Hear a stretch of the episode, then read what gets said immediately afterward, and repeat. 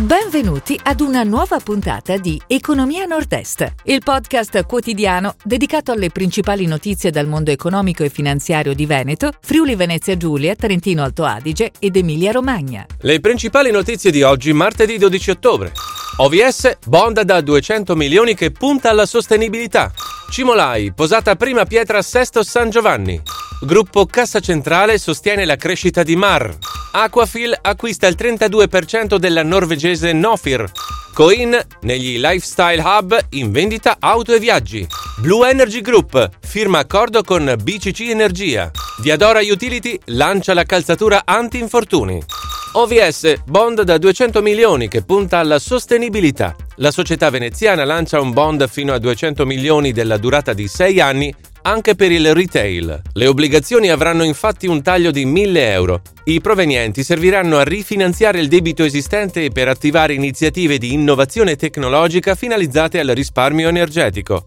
Cimolai posata prima pietra a Sesto San Giovanni. Ieri la cerimonia che ha dato il via ai lavori di Milano Sesto, uno dei principali progetti di rigenerazione urbana in Europa con investimento complessivo di 3,5 miliardi di euro. La società friulana fa parte del consorzio di costruzione.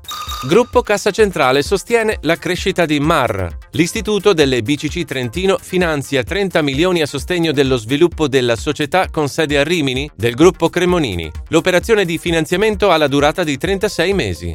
Aquafil acquista il 32% della norvegese Nofir. L'azienda di Arco di Trento, specializzata nel recupero dei rifiuti di nylon, entra nel capitale della società leader nel riciclo di reti da pesca. Nel secondo trimestre il giro d'affari di Aquafil è salito del 72% sul 2020 a 172 milioni di euro. Coin negli Lifestyle Hub in vendita auto e viaggi. Coin amplia lo shopping in negozio e lancia un nuovo format, Lifestyle Hub, in Italia, con prodotti in vendita come auto elettriche, piccoli elettrodomestici e servizi come saloni di bellezza e agenzie di viaggi.